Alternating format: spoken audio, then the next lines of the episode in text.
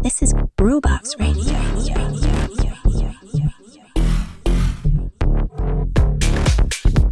Ciao a tutti, io sono Did e questa è Groovebox Radio. Allora, come avete visto dalla grafica di copertina, la puntata di oggi ospita un giovane DJ e produttore. Lui è Simon M. Sono andato a trovarlo nel suo studio qualche giorno fa e devo dire è, stata, è stato un incontro veramente dire interessante e un po' banale, però Devo dire la verità, è stata una gran bella chiacchierata e infatti no, non vedo l'ora di condividerla con voi e appunto lo farò tra poco.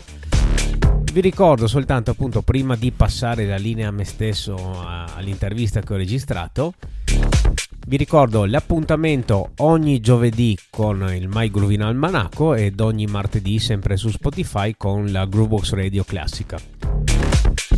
Groovebox Radio anche pagina Instagram e pagina Facebook dove peraltro tra un po' avremo ancora qualche novità.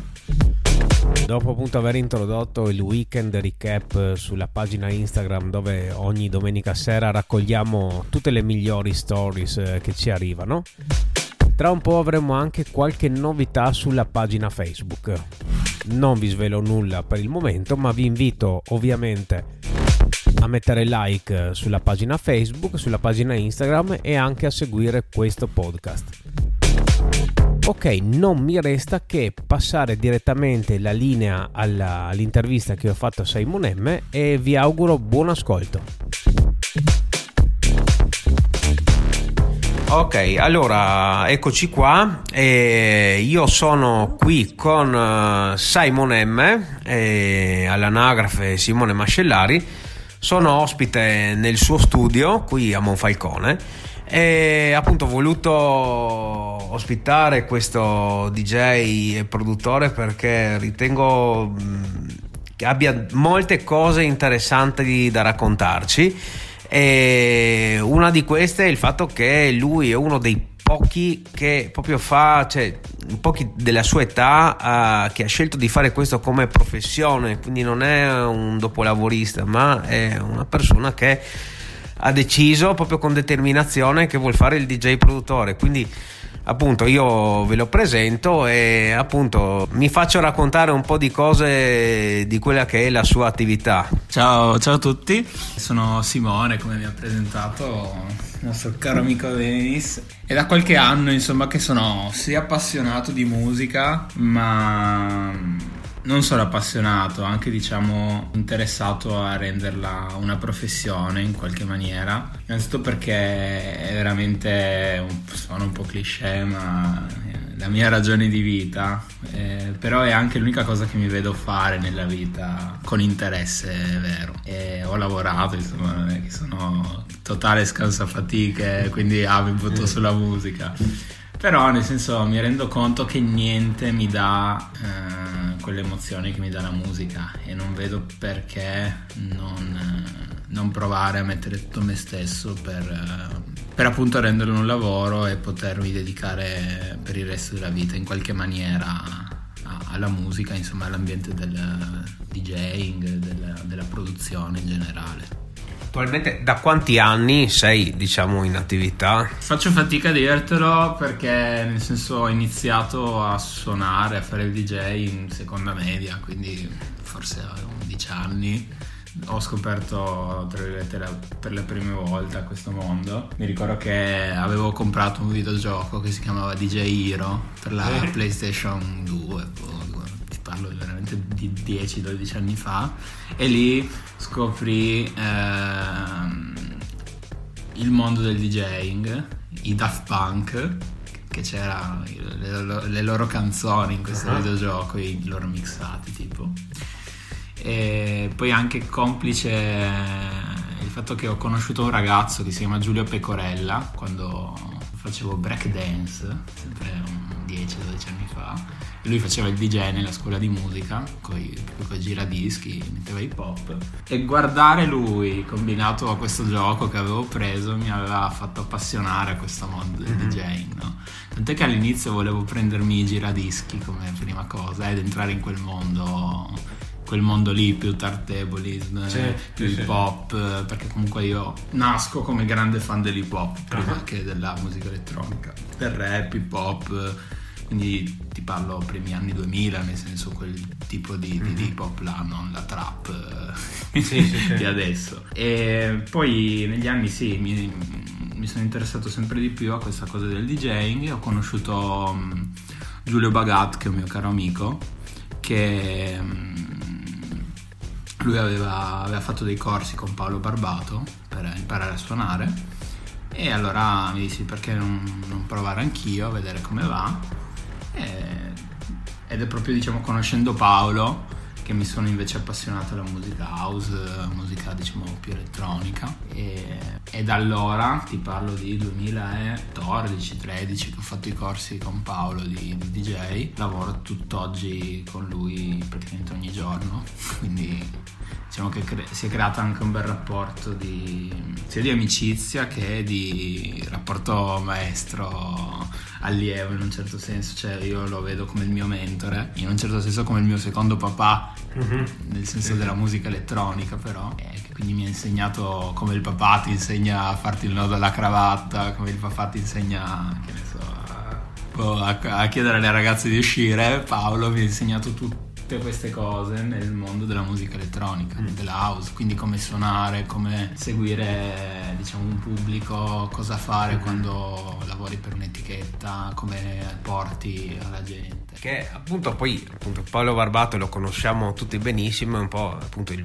il vero maestro, del, il papà della musica house, penso in, nell'arco dei, di 200 km. Spero prima o poi di, di riuscirlo davvero, ad averlo ospite anche a lui sul nostro podcast. E infatti una, una, cosa che volevo chiederti Simone è che è una, una, tendenza che vedo un po', ne avevo già parlato anche in passato sul podcast, sembra che l'house sia comunque un po' meno considerato ultimamente sia a livello di eventi rispetto a quella che è la techno. Almeno cioè, ho questa impressione eh, che, che sia quasi sempre più di nicchia la house, proprio la, la house music eh, intesa come tipo di sonorità. Non so se, se, hai questa impressione oppure qual è la tua esperienza vissuta dall'interno. Del... Sì, allora diciamo che io non ho niente contro la techno, sono stato anche a tanti festival, tante cose e posso apprezzarla. Adesso non voglio offendere nessuno, ma non per più di un'ora, nel senso che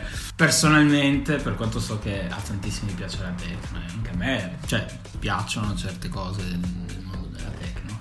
Non so, non, non mi trasmette personalmente un'emozione, un qualcosa di, di, di, di, più profondo. Ecco, che per come sono fatto io ho bisogno di qualcosa di più, di più per apprezzare mm-hmm. la musica, no? Non mi basta che, che, che spacchi, che sia forte, che, che, è quello che è la techno in un certo senso. Poi sono tanti generi, chiaramente, non voglio generalizzare, però la house, a differenza della techno, ha molto più, più elementi melodici, tante volte elementi più cantati. Solitamente mi trasmette più emozione, poi è chiaro che c'è la buona e la cattiva house in un certo senso, però solitamente la house riesce a trasmettermi di più quindi l'apprezzo di più per questa, per questa ragione qui.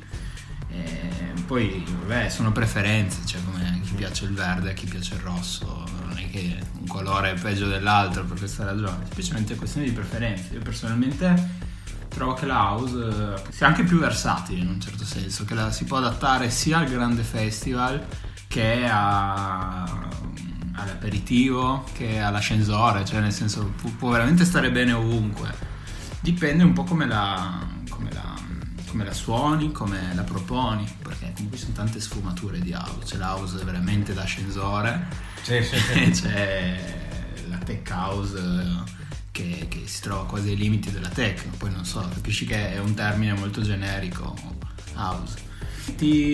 Sì, nel senso che sicuramente la techno predomina perché solitamente la techno è più adatta veramente a fare la festazza in un certo sì. senso, no?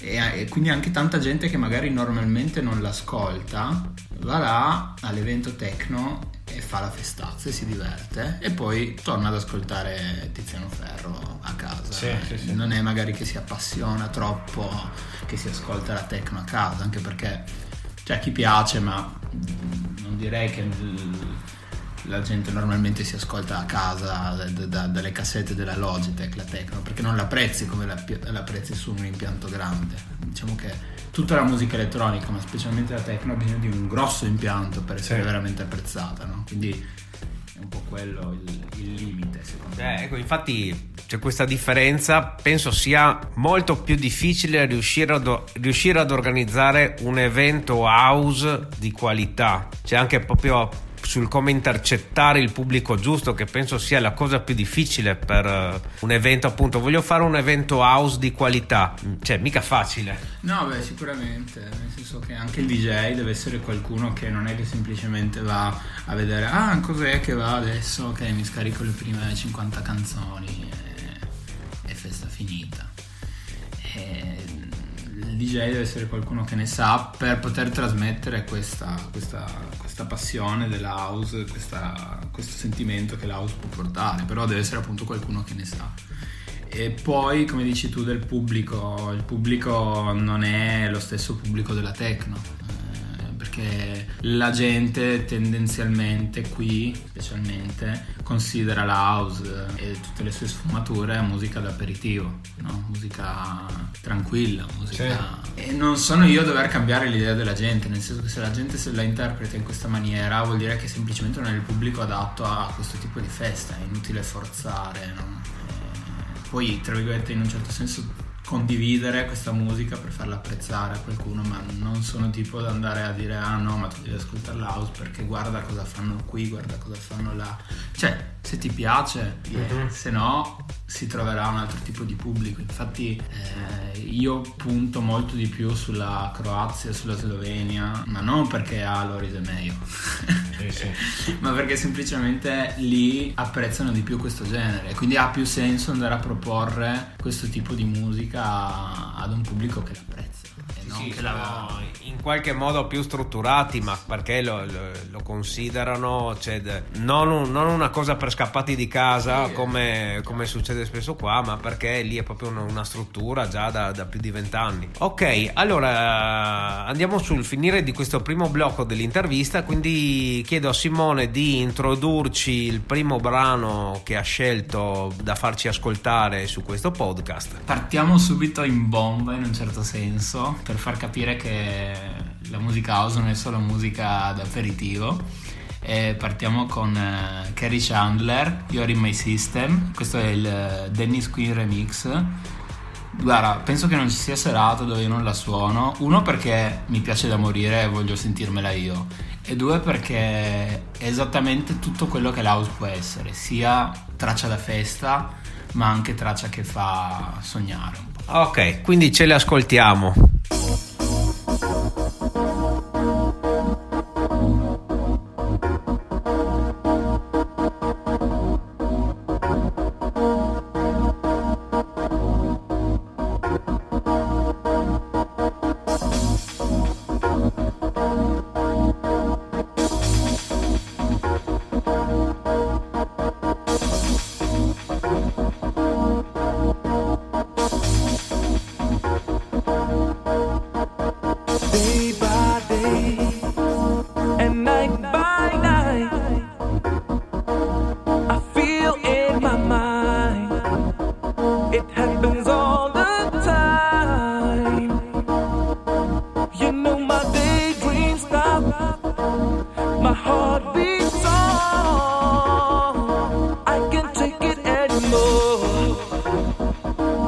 It's you I love.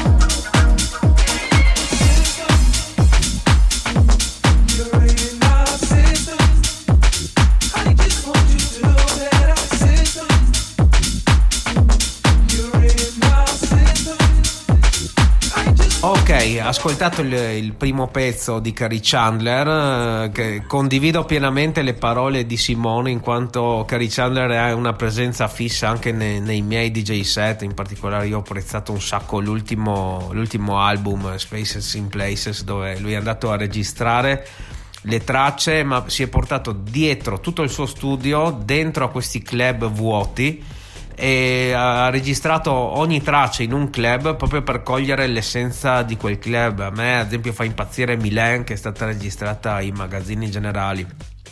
Bene. Allora, eh, ecco, Simone, oltre ad essere un DJ, è diciamo impiegato quasi a tempo pieno nella Stereophonic, che è, è l'etichetta che è stata fondata da Paolo Barbato nella sua prima versione già mh, più di vent'anni fa che io ricordo cioè, il, primo embrione della Stereophonic eh, era poco dopo il 2000 poi è stata, ripresa rimaneggiata e Simone al momento appunto è, ci lavora quasi a tempo pieno ecco quindi volevo farmi raccontare un po' da lui come è nata questa collaborazione come funziona anche il lavoro di un'etichetta discografica dall'interno Sì, allora Stereophonic per come la conosciamo noi adesso, eh, guarda, ha compiuto dieci anni fa, proprio a inizio anno, quindi è stata fondata, te l'ho detto ufficialmente, poi chiaro che c'era, come dici tu, dell'attività anche prima, però ufficialmente nel 2013, e appunto da Paolo, eh, che ha fatto uscire la prima, la prima traccia che si chiama Paradise, e, e poi negli anni ha comunque continuato a mantenere quel suono inizialmente, ti dico, molto deep. Un po' perché comunque è la sua passione più grande per come, come la vedo io, adesso non voglio mettergli parole in bocca, però Paolo è più legato alle sonorità deep, almeno per come lo vivo io personalmente. Eh, infatti per tanti anni lui ha fatto tracce molto più deep, poi chiaramente fa di tutto, fa house, fa tech house, però quelle più sentite per me sono quelle più deep. E, um, Stereophonic eh, io l'ho, l'ho conosciuta quando ho conosciuto Paolo praticamente, quindi nel 2014-15 ho conosciuto l'etichetta. Paolo, dopo che l'ho conosciuto per i, per i corsi di DJ e dopo anche di produzione, eh, mi ha chiesto se volevo dargli una mano a livello di diciamo, gestione de- della componente social dell'etichetta e mm, io felicissimo di aiutare. Sì, sì. Per qualche anno lo aiutai solo ed esclusivamente a fare i post su Facebook per ogni uscita, per eh, foto, per qualsiasi cosa legata all'etichetta, gli scrivevo tutta la parte del copywriting dell'etichetta, quindi le descrizioni per le uscite in inglese, eh, tutti i post e così ho continuato per eh, un 2-3 anni, nel senso che era solo un aiuto quando esce qualcosa, quando c'è bisogno. Poi lui ogni tanto mi, mi- mi chiamava a suonare con lui o mi trovava qualche serata. così. E era un bel rapporto di collaborazione che a me non prendeva tanto tempo e, e mi, mi- mi introduceva in un mondo interessante. Ecco. Poi nel 2019 o 2020, adesso non ricordo esattamente, mi chiede di aiutarlo eh, anche a livello di A&R, quindi tutta la componente di scouting eh, dei nuovi artisti, tutta la componente di ascolto delle demo che arrivavano, che non è che adesso non è che siamo la, l'Universal che ci arrivano 5.000 demo al giorno, però comunque una mano per, perché non è solo l'ascolto della demo, dire sì no. Poi da quella demo, se no, è comunque un, un contatto nuovo l'artista che te la manda, quindi io per come lavoro io vedo tutte le persone che ci mandano le demo come artisti, non come numeri o nomi sì. su- sullo schermo, quindi comunque per come, come sono io cerco di rispondere anche diciamo ad un artista del quale non voglio prendere la demo, cerco di rispondergli eh, in ogni caso con un feedback, con un guarda questa cosa qui per noi non è, non è- non è quello che cerchiamo, però mandaci altro, nel senso che cerco di costruire comunque un rapporto umano. ecco. E mm, nel caso di un sì invece non è solo ok, facciamo uscire la traccia, c'è tutto un percorso da, da portare, che può essere chiedere all'artista alcune modifiche, chiedere all'artista quando può uscire a livello di date. C'è tutto un processo diciamo dietro che non si vede, però non è il semplice ah ascolto, mi piace, non mi piace, non è, non è solo Quindi quello. anche per quanto riguarda ad esempio non so, il mastering, cioè, non è che vi arriva la, tra- la traccia bella e pronta, pubblicate e via.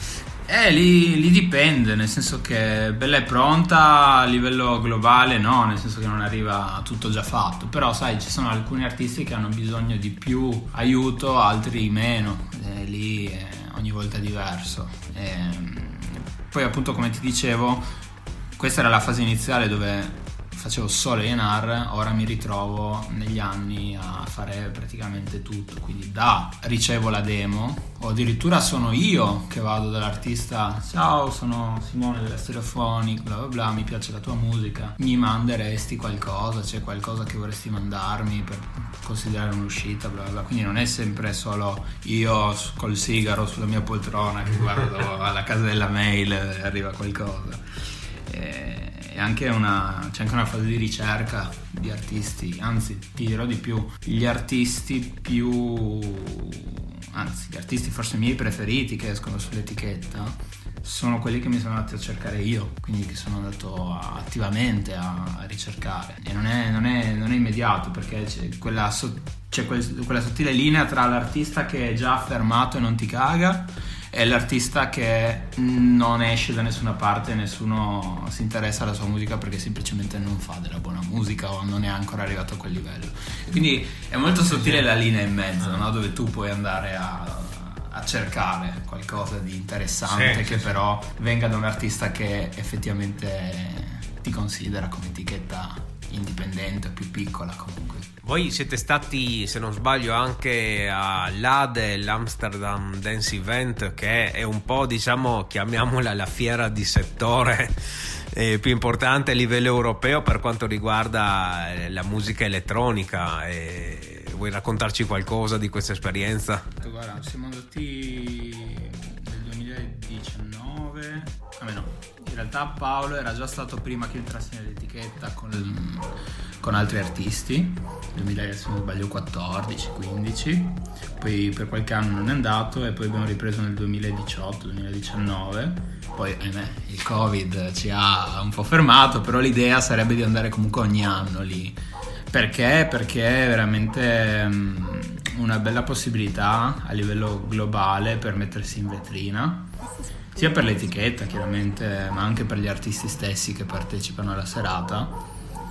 E, eh, poter dire semplicemente sono andato all'Ade e trovare il proprio nome vicino a Jamie Jones, vicino a chiunque altro. Perché voi siete- avete fatto proprio una label night lì, Sì, non sì, è sì. che siete andati solo, diciamo, a passeggiare, cioè avete organizzato una serata lì. Sì, sì, sì, è quello che cerco di fare appunto di organizzare una serata ufficiale, tra l'altro poi sono- c'è questa distinzione anche tra serate ufficiali e non ufficiali, che quelle ufficiali sono quelle che rientrano nel database ADE e che quindi diciamo che dopo l'artista vede il proprio nome nella line-up ufficiale. della- Ufficiale. Sì, sì, sì, Bella sì. storia. Invece quelle non ufficiali chiaramente sei lì ma non, non- non risulti lì, ecco, in un Sì, certo sì, senso. E le serate di per sé non sono niente di mirabolante, nel senso che non è, non è il Tomorrowland, ecco, perché comunque Ade non è un palco e tutti là davanti, è un- chiamano umbrella event, no? Quindi tanti eventi contemporaneamente in tanti posti che possono essere veramente dal- dalla- dalla- dalla- dall'arena al baretto Sì, sì, di sotto casa. Sì, sì, sì. Quindi là vuol dire, vuol dire tutto, vuol dire niente, però nel senso si è cercato sempre di fare delle belle serate per portare la nostra musica nel mondo. E ci è sempre andata bene, è sempre venuta gente, la gente ha apprezzato, poi sai la gente ci ha seguito come etichetta, ha seguito gli artisti che hanno partecipato e quindi si crea un- una bella situazione secondo me. E ogni anno vorrei andare, anche perché non solo la serata, nel senso che una volta che vai là vai in giro per la conferenza, fai nuove conoscenze, serve un po' quello là, non è solo il... Sì, sì, appunto la, fi- la fi- La chiamiamola serata. la fiera di settore. Sì, vai, vai appunto a conoscere quello che può essere il tuo prossimo remixer, quindi il il prossimo che ti farà un remix o il prossimo collaboratore con il quale fare una traccia o il prossimo eh, proprietario di un'altra label per eh, trovare un contatto per far uscire la tua musica. Quindi è, è- è un'occasione per fare tante cose nel settore, non solo la serata. Ok, allora io quindi a questo punto chiedo a Simon di introdurci alla prossima traccia che immagino sarà scelta tra il catalogo stereophonic visto che ne abbiamo parlato finora. Guarda, eh, sì, c'è una traccia eh, uscita su Stereophonic che è di un triestino, tra l'altro, chiama Joseph G, Grande nostro caro amico, ed è una traccia che mm, non la considererei una hit nel senso che ha, tutti la conoscono, a tutti, però è una traccia che mm, a me piace molto personalmente. Penso che sia molto, tra virgolette, sottovalutata, è una traccia molto underground. Si chiama Pablo e secondo me ha un groove veramente pazzesco. La suono anche questa quasi ogni serata. e Ok, quindi ci ascoltiamo Pablo di Joseph G su Stereophonic.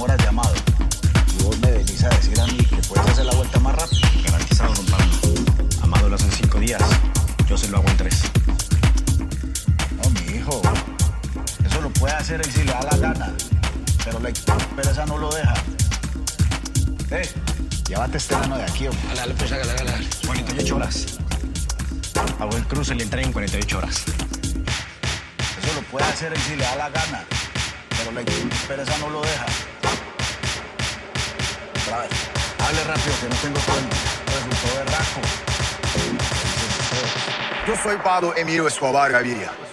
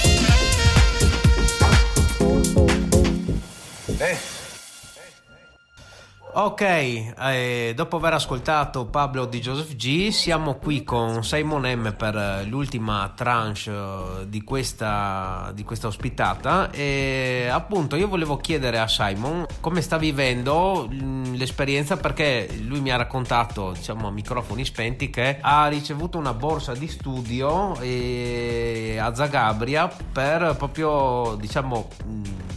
riallacciarsi al discorso di prima, quindi quello, quello di fare de- del produttore, del DJ un lavoro. E appunto lui sta sfruttando questa occasione che gli è stata data per eh, proprio studiare a fondo questa cosa. Ecco, chiedo a lui co- come cos'è, cos'è, come è successa sta cosa, come sta- si sta evolvendo. Sì, guarda, ehm, l'anno scorso io ancora lavoravo, lavoravo a turni in negozio e penso inizio anno, qualcosa così, e vidi che eh, ci sarebbe stato un festival in Croazia chiamato LMF dove ci sarebbero stati tantissimi artisti ma veramente fighi, cioè cose che vedi solo nei festival più grandi, avere così tanti artisti così forti tutti assieme in Croazia cioè, mi, ha, mi ha sballinato totalmente. Parlo di Fisher, di Martinikin, di Mark Knight, di Sam Divine, di Gorgon City, Rebook, cioè tutta sta gente a due ore da casa. Io sono uscito di testa. Infatti ho preso le ferie già inizio anno per giugno per poter andare al festival a sentirmeli. E dopo qualche mese uscì l'annuncio che eh, avevano indetto un DJ contest, quindi la possibilità di andare a suonare al festival se si vinceva, si rientrava nei top 3 di questo DJ contest perché era un festival su tre giorni e i primi tre diciamo finalisti di questo DJ contest andavano ad aprire il main stage ogni giorno no? cioè nel senso ogni giorno c'era uno dei tre finalisti e allora mandai il mio mix eh, rientrò prima nei primi 20 e poi nei primi tre e quindi mi chiamarono a- ad aprire il main stage là. Là diciamo ho fatto anche tante conoscenze a livello di artisti ma anche degli stessi altri finalisti DJ, dei ragazzi fantastici con i quali mi sono divertito tantissimo. Ho portato con me, eh, visto che avevo la possibilità di portare un amico o insomma una persona in generale, eh, Niels Van Veen, che è un artista stereophonic che ho scoperto, come ti dicevo prima, che ho ricercato Sì. io e che adesso fa parte della nostra famiglia di, di produttori ed è venuto con me al festival a fare festa, visto che non l'avevo ancora mai conosciuto, essendo lui della, di Hannover, quindi in Germania, l'avevo, l'avevo conosciuto solo per mail, no? invece così è stata anche una bella occasione per conoscersi in un ambiente... friendly. Sì, ecco, friendly.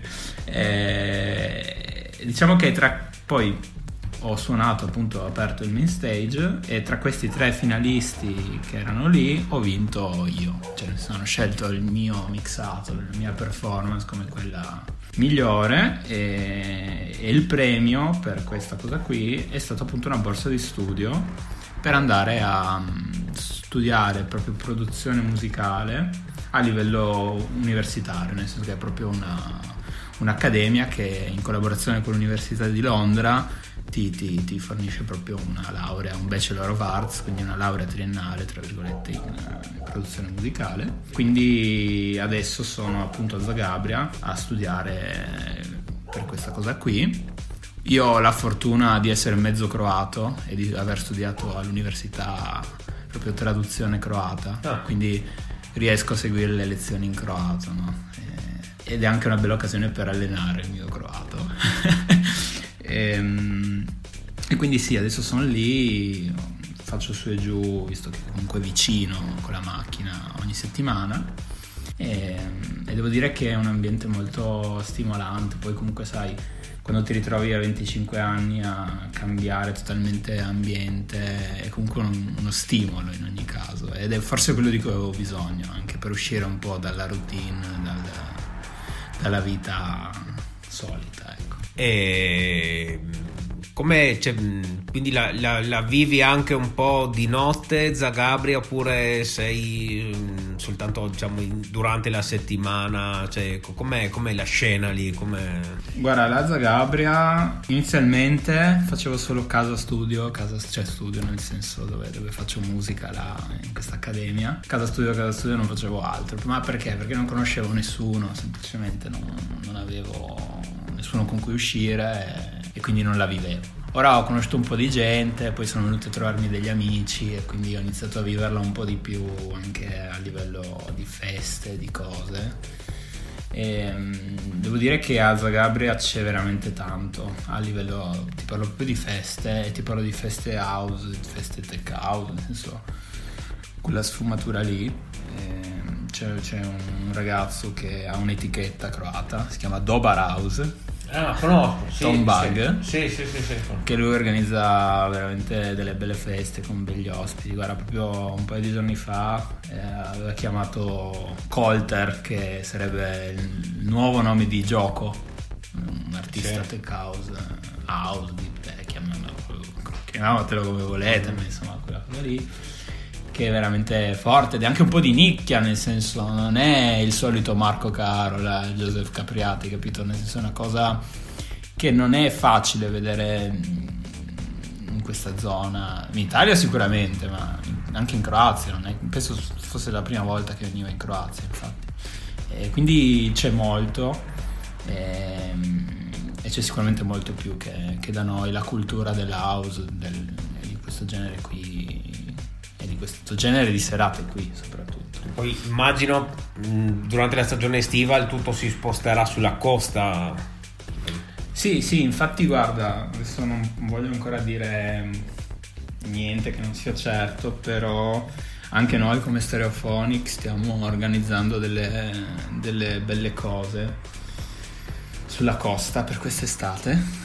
E dovremmo avere la possibilità di lavorare in un club molto molto molto figo e di fare delle serate continuative lì. Beh, quindi ovviamente noi di Groovebox questo è il pane per i nostri denti, non aspettiamo altro ovviamente. Ok, allora, bene, io ringrazio veramente di cuore Simon M per eh, il tempo che ci ha dedicato e gli chiedo se vuole, fare, se vuole salutare qualcuno, come si dice nei programmi di Jerry Scotti, e se vuole la- lanciarci l'ultima traccia che ha scelto per noi. Spero magari sia una traccia di sua produzione, visto che finora ci ha fatto ascoltare cose fatte da altri.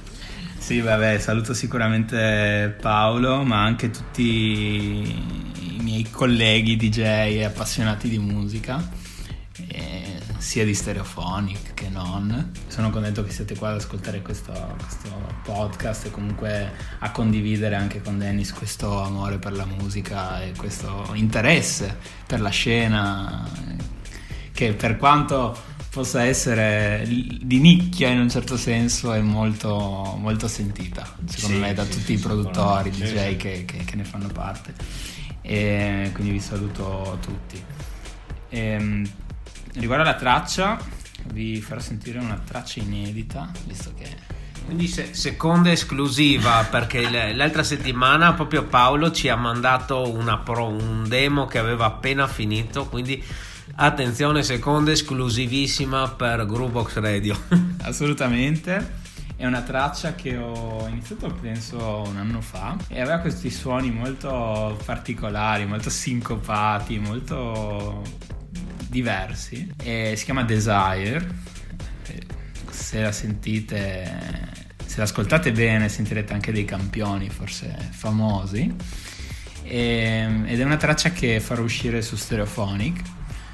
Però insomma ve la faccio sentire prima voi e poi ditemi voi cosa ne pensate, scrivetemi pure, scrivete a Denis, eh, sono molto curioso di sapere cosa ne pensate. Benissimo, ok, grazie a Simon. Appunto, se volete lasciarci i feedback, eh, fateli sulla pagina Facebook, sulla pagina Instagram. Bene, ancora grazie a Simone e vi lascio con Desire di Simon M e noi ci sentiamo alla prossima puntata. Ciao a tutti.